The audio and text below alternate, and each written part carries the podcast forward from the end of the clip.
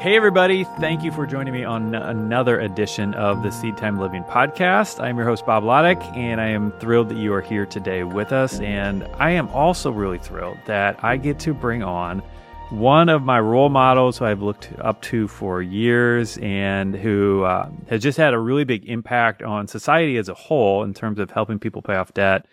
Anyway, without any further ado, her name is Mary Hunt, and she is a best-selling author who has sold millions of books, which is really interesting to me as I'm working on writing my first one this year. So, and you might know her from her website, Debt-Proof Living, which has been helping people get out of debt since forever, basically. Anyway, so Mary, thank you for taking a few minutes of your time and joining me on the podcast. Oh, Bob, this is my pleasure. I am so excited to be here and to hear your comments. It's very humbling to me, and I'm glad we finally were able to make this podcast. Yeah, definitely. Debt-Proof Living, I understand that was old school, almost before the internet. You were doing it as a newsletter. Is that correct? That's right. It started as Cheapskate Monthly. You might remember that. Mm-hmm. That name, yeah. We changed it because I've discovered that this whole journey is more than just being about cheap. Yeah. You could have a reason to spend less than you earn. And so the whole idea of debt-proof living, it's a way of life. Yeah, great.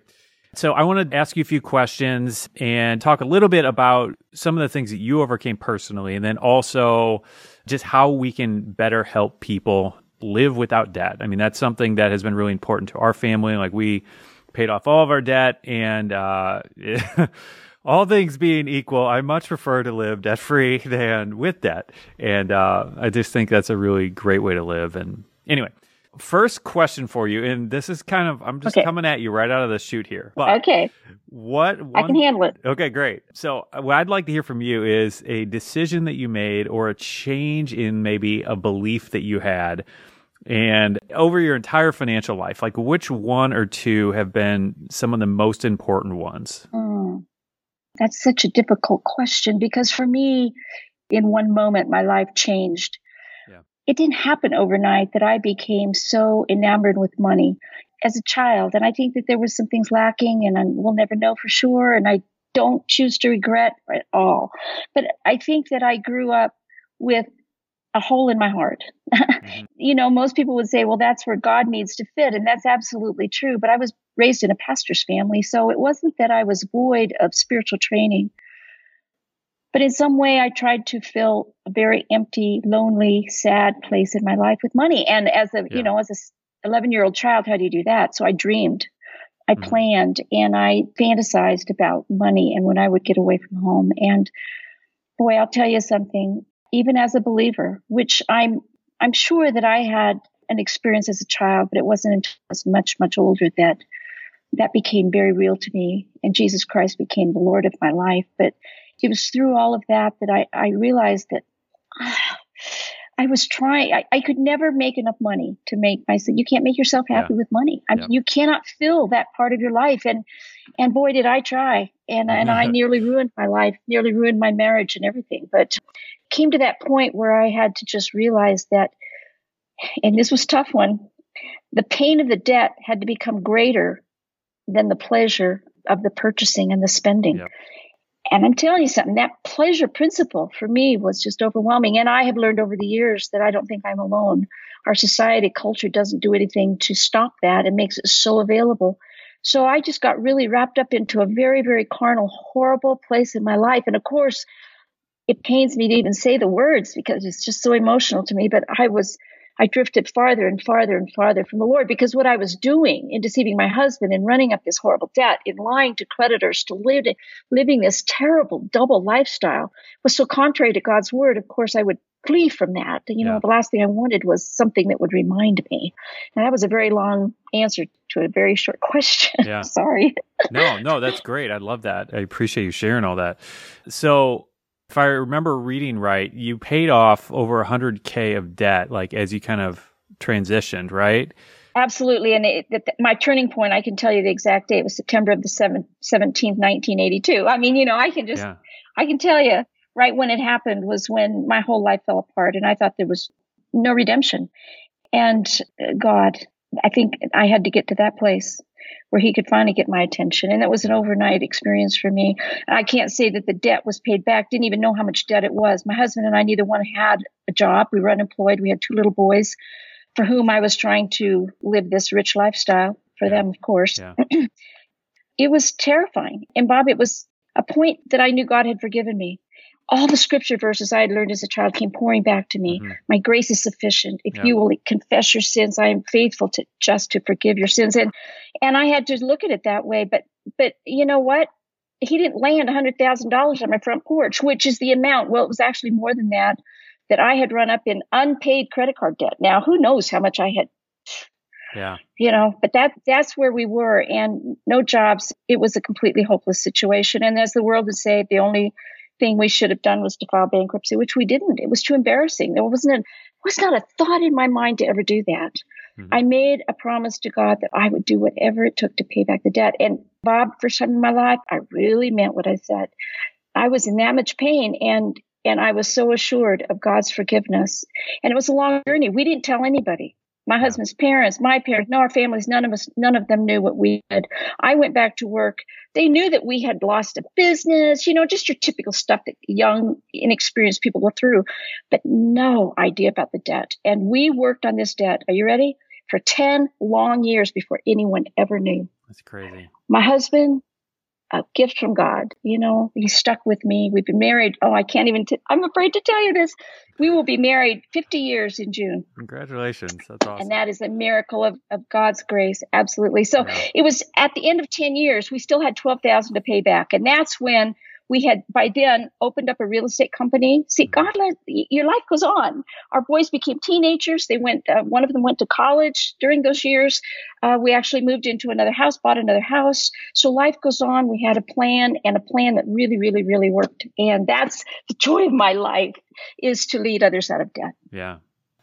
The thing about bankruptcy, because this is an interesting question that I get a lot. I'm sure you get a lot too, particularly for Christians. It's easy to just say, a Christian should never file for bankruptcy because he should pay back what he owes. We have, scriptures and verses kind of, to reference with this. But then for those of us who have never been to that situation like that, like I've been in debt, like we had some good amount of debt, but that was never really something we considered. We just never got to that point. I mean, but the amount of debt you had is something that's very reasonable in our society to consider bankruptcy. How do you talk to readers who find themselves in a situation that, for all practical purposes isn't possible, but obviously we serve the God of the impossible. But I mean, how do you handle that? I tell believers and non-believers it's the same. I think it's the same. If you have any other choice, you dare not file for bankruptcy. Yeah. It would be morally and ethically the wrong thing to do. And as a believer, absolutely. And when I say if you have any other way, because our laws too have changed over the years since I've been doing this, they've made it much more difficult to file for bankruptcy. Yeah. You have to go to a judge, and a judge looks at your situation, and often they put you into a rehab program, where you are restructured and all of that. Yep. But I tell people that you have many, many choices that you may not have considered. Well, maybe not many, many, but there are choices here you may not have. Have you looked at credit counseling? Have you looked to refinancing of any of that? If you're on that perilous road, your credit score is probably trashed, and a lot of options have now escaped you. But for people who say, I don't know, let's see, shall I file for bankruptcy, or should I take out a home equity loan on the house, or should I do this, or should I do that? If you've got a should I or should I, you're not ready for that. But let me be quick to say, not only do the laws in our country allow for bankruptcy, I think that is a principle that harkens back to biblical times. I mean, God made a provision for this. And I think that as a person of faith, if it comes to the point where you are advised by counselors, I don't know who those counselors might be, but have wisdom, and you trust and you believe that they are honoring God and they are advising you to do this, I think you thank God for that escape route, and then you humbly before Him do everything you can to make sure you never go there again. Ask His forgiveness, and as He blesses you in the future. Now, this is just Mary Hunt talking. This is not the Bible. No. This is not U.S. IRS code or any of that. I'm just saying that I think you have an obligation to pay it back. Now, while your creditors might have closed the book on that and they're not allowed to take repayment because they've already charged off, or the IRS, won't open those books anymore, there are certainly ways that you can do this in the future. And I have known of people who God has blessed. They have gone on to have a roaring business or a great job where they are living below their means and they are giving back and they are helping people in remembrance of where they were and the debt that they were forgiven. Yeah. I mean, it's funny. I feel the same way. I've said the same thing. And, and again, it's one of those things I say timidly because I haven't been in this situation, but that is my belief that we can't go wrong honoring God's principles. And so if God said to do it and we do it, I believe that He's going to make a way, and that it's going to be to our benefit, Exactly.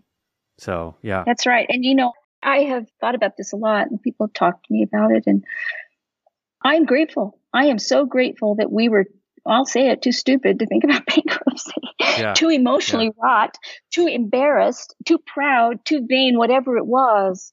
Because I'm pretty sure, Bob, that had I not gone through the difficult times, I mean, it was a rough journey. It was a joyful journey. It was a healing journey. It was a life-changing journey, but it was hard. If I had not done that, I fear that I would have been one of the statistics that say that once you file for bankruptcy, statistically, your chances of doing it again increase by 50%.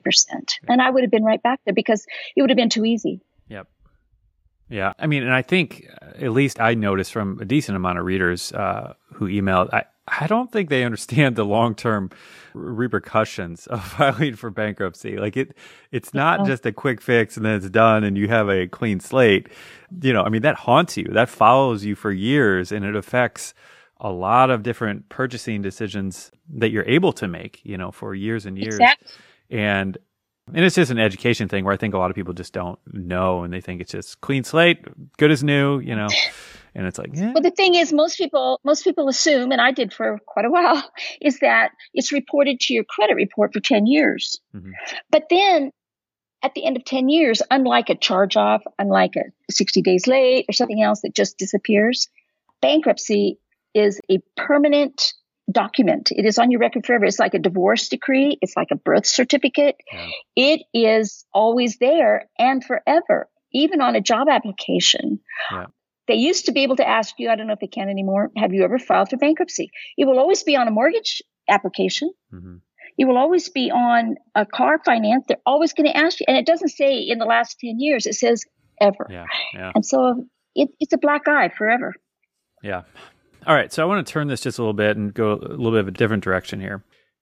Here's what I'd like to find out from you. Because of your unique experience working with so many people who have paid off debt, I would like to know what some of the common denominators are of people who you have seen who have successfully paid off debt. Oh, this is quite easy.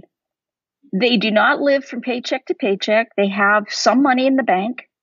It may not be enough to pay their expenses for 3 months, like we hear is pretty common what you need to have. Yeah. But even some amount of money in the bank changes your attitude. Yeah. Even if you aren't willing to say that you feel dirt poor, you feel that way when you have no money in the bank and you've got a lot of debt, and our emotions play a lot into it. So money in the bank, some amount, and I don't mean in your sock drawer, I mean really truly in a savings account, even if it's $400, $500, that is like an anchor. It's like a life preserver out in the middle of the ocean. It's something to hold on to. So that's one characteristic.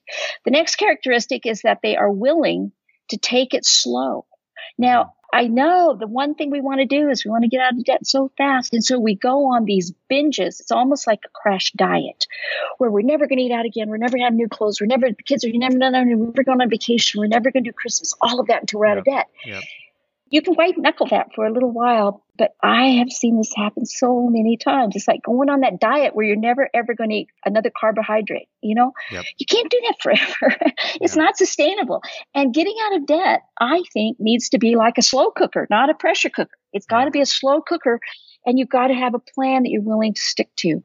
And there has to be joyful moments along the way. Yeah. I alluded to that. It took us finally 13 years to pay off the $100,000 plus all of the interest. And then it took us another 7 years to pay off our mortgage. But we, like you, are debt-free. And I'm telling you, oh my gosh, it's more than just joyful. It is life-changing. It has impacted our lives. Anyway, so that's the second characteristic. They're willing to take it low and slow. The third characteristic is they have a way to be accountable. Now, I don't mean having to meet with someone and check it off, but I have found this place that people find me as their accountability factor, people who've never met me. I mean, they adopt my rapid debt repayment plan. They become members of my Debt-Proof Living website. And also I have a free site called Everyday Cheapskate, which is more fun than anything. But anyway, they find me there and they write to me. And over the years, I have spent countless hours just communicating back and forth with people. I'm here. I know where you are.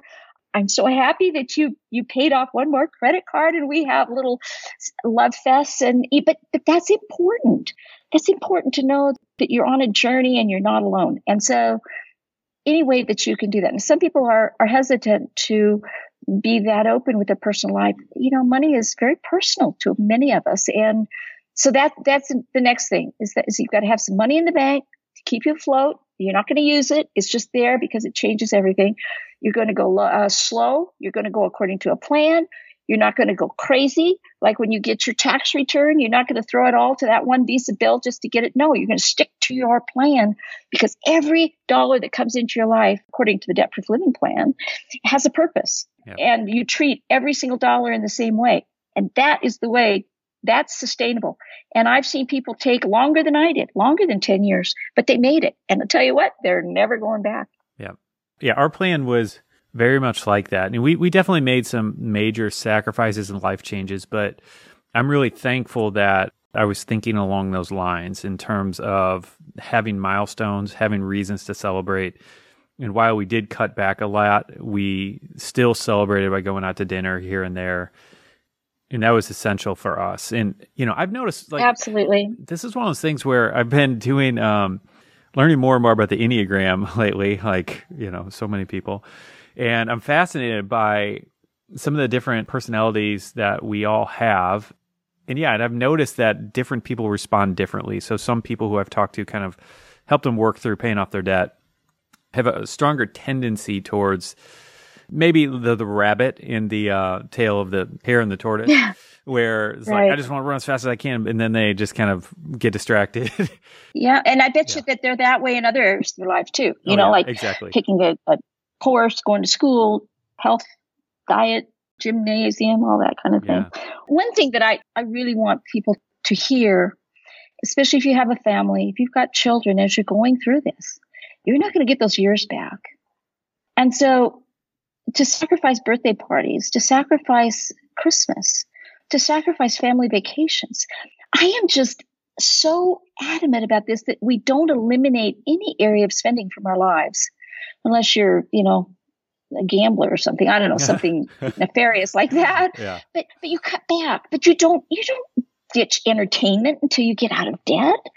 These years, you'll never be able to relive them. You make your vacations fabulous, but very, very frugal. The kids don't have to know about all this. Yeah. And don't, you know, I don't want parents to put this load of guilt and debt onto their kids. Well, we're in debt, so we can't, you know, no, that's way too much for kids to carry.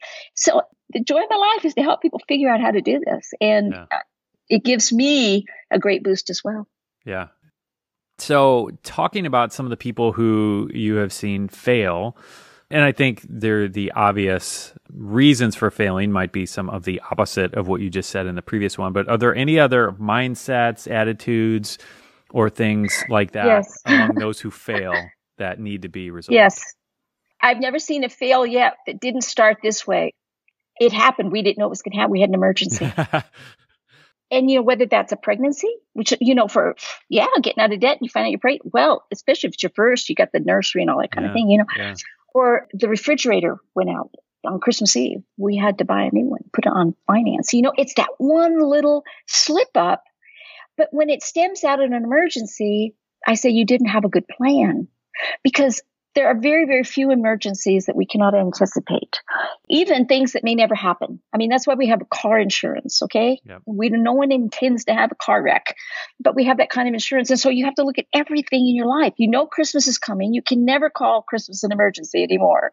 Yep. You know these things, so you prepare for them. And that's the beauty of Debt-Proof Living plan, is that we're not only a plan to get out of debt, but we're a plan to sustain, to anticipate, to hand credit, to do all of that. In fact, that's what my book, 7 Money Rules for Life, is all about. I mean, if you follow the simple 7 rules that fit on the back of a business card, I'm not kidding, they really do.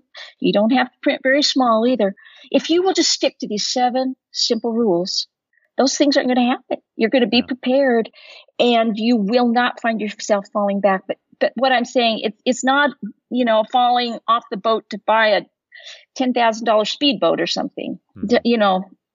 I shouldn't say falling off the boat, falling off the plan to do that. It's emergencies, things that we think, well, I had no other choice. I had to. The car, we needed tires. We had to put on a credit card. And that's a doomful thing. Yeah. All right. So for people who might not be even convinced that it's worth the fight or the challenge to actually pay off their debt, because that's one of those things that's been surprising to me. Because to me, it's like, why would you not want to be out of debt? Yeah. Like, that just seems so logical and common sense to me. But I have encountered many people who just kind of like, it's not worth the battle. What would you say to them? Well, I'd say that you're fallen into what our society is directing you to do. Yeah. You've become a puppet. You become a puppet because that's what the whole financial industry, Wall Street, all of them bank on, is that people will live beyond their means, borrow money, pay interest, keep them in the big bucks. And that's what student loans are based upon, all of that. And when you realize that someone else is manipulating you to that, for some people that speaks. But I find to the younger generation, debt, credit card debt, student debt has become just a way of life. Well, yeah, who doesn't have it? I mean, they justify it in that way. I don't know a better way to help people see, but to scare them. I mean, sometimes we just need to be scared to death, because if you have all of this debt, if you have taken out an equity line on your home, if you have done all this and one thing goes wrong, because usually people who are deeply in debt don't have savings. 78% of Americans now admit to the fact that they don't have any. I think it's less than $1,000 available. Well, that's not going to get you too far. All of a sudden, your lifestyle is no longer going to be optional. Like, oh, I carry the debt, or I won't carry the debt. Okay, I'll talk next month. I'll think about it again. No, you won't have those options. Yeah. They're going to come after your house. You will not have food. You are going to have a very, very painful life. And then it may be hard for you to turn that back, especially if you've lost your job. So I don't know. I publish a lot of turning point stories. That's what we call them. People's real life stories of how they did this, how badly they were off. And that has been very, very instrumental in many people's lives to understand real life like that, to kind of grow up. That's what it is. You got to grow up. Yeah. All right. I just kind of want to tie things up with this question. Suppose you could tell the entire world one thing about money or debt or, any financial related thing. What would that be? Spend less than you earn. Yep. That's the key, folks. Spend less than you earn. Never spend it all. And then we go into the next rule. Save some from every single thing that comes into your life. Give some of it away. If you will follow those rules, I'm telling you, as difficult as life can be, you will have margin in your life, and that's what we all crave. We want margin. We don't want to feel like we're smothering. And that is the first money rule for life, and as far as I'm concerned. Spend less than you earn. Don't spend it unless you've earned it. I don't know how many ways to say that, but children can understand this. I have a 3-year-old grandson. He understands this because he's got the I wants. I don't know if your kids have that yet. Yeah, they got it. and they're not. The minute they got the I wants, I want everything I see. Then they can start learning about this important principle that we save the money first, then we spend. And that's really failure to follow that rule where all the trouble comes from too. Yep. All right. Well, I appreciate you taking the time and sharing all this. Just really, really good. And I thank you so much for joining me, and I hope we can do it again sometime. Oh, Bob, I'd love to, really. Let's do it again. All right, well, I hope you found this helpful. We had a good time having this conversation, and it was beneficial for me to have this conversation. And yeah, I'd just love to hear what your thoughts are on all that. And also, if you have any other suggestions for podcasts that you would like to hear, let me know over on Twitter or reach out to me over on the website, seedtime.com. Have a great rest of your day. Be blessed, and I'll see you next time.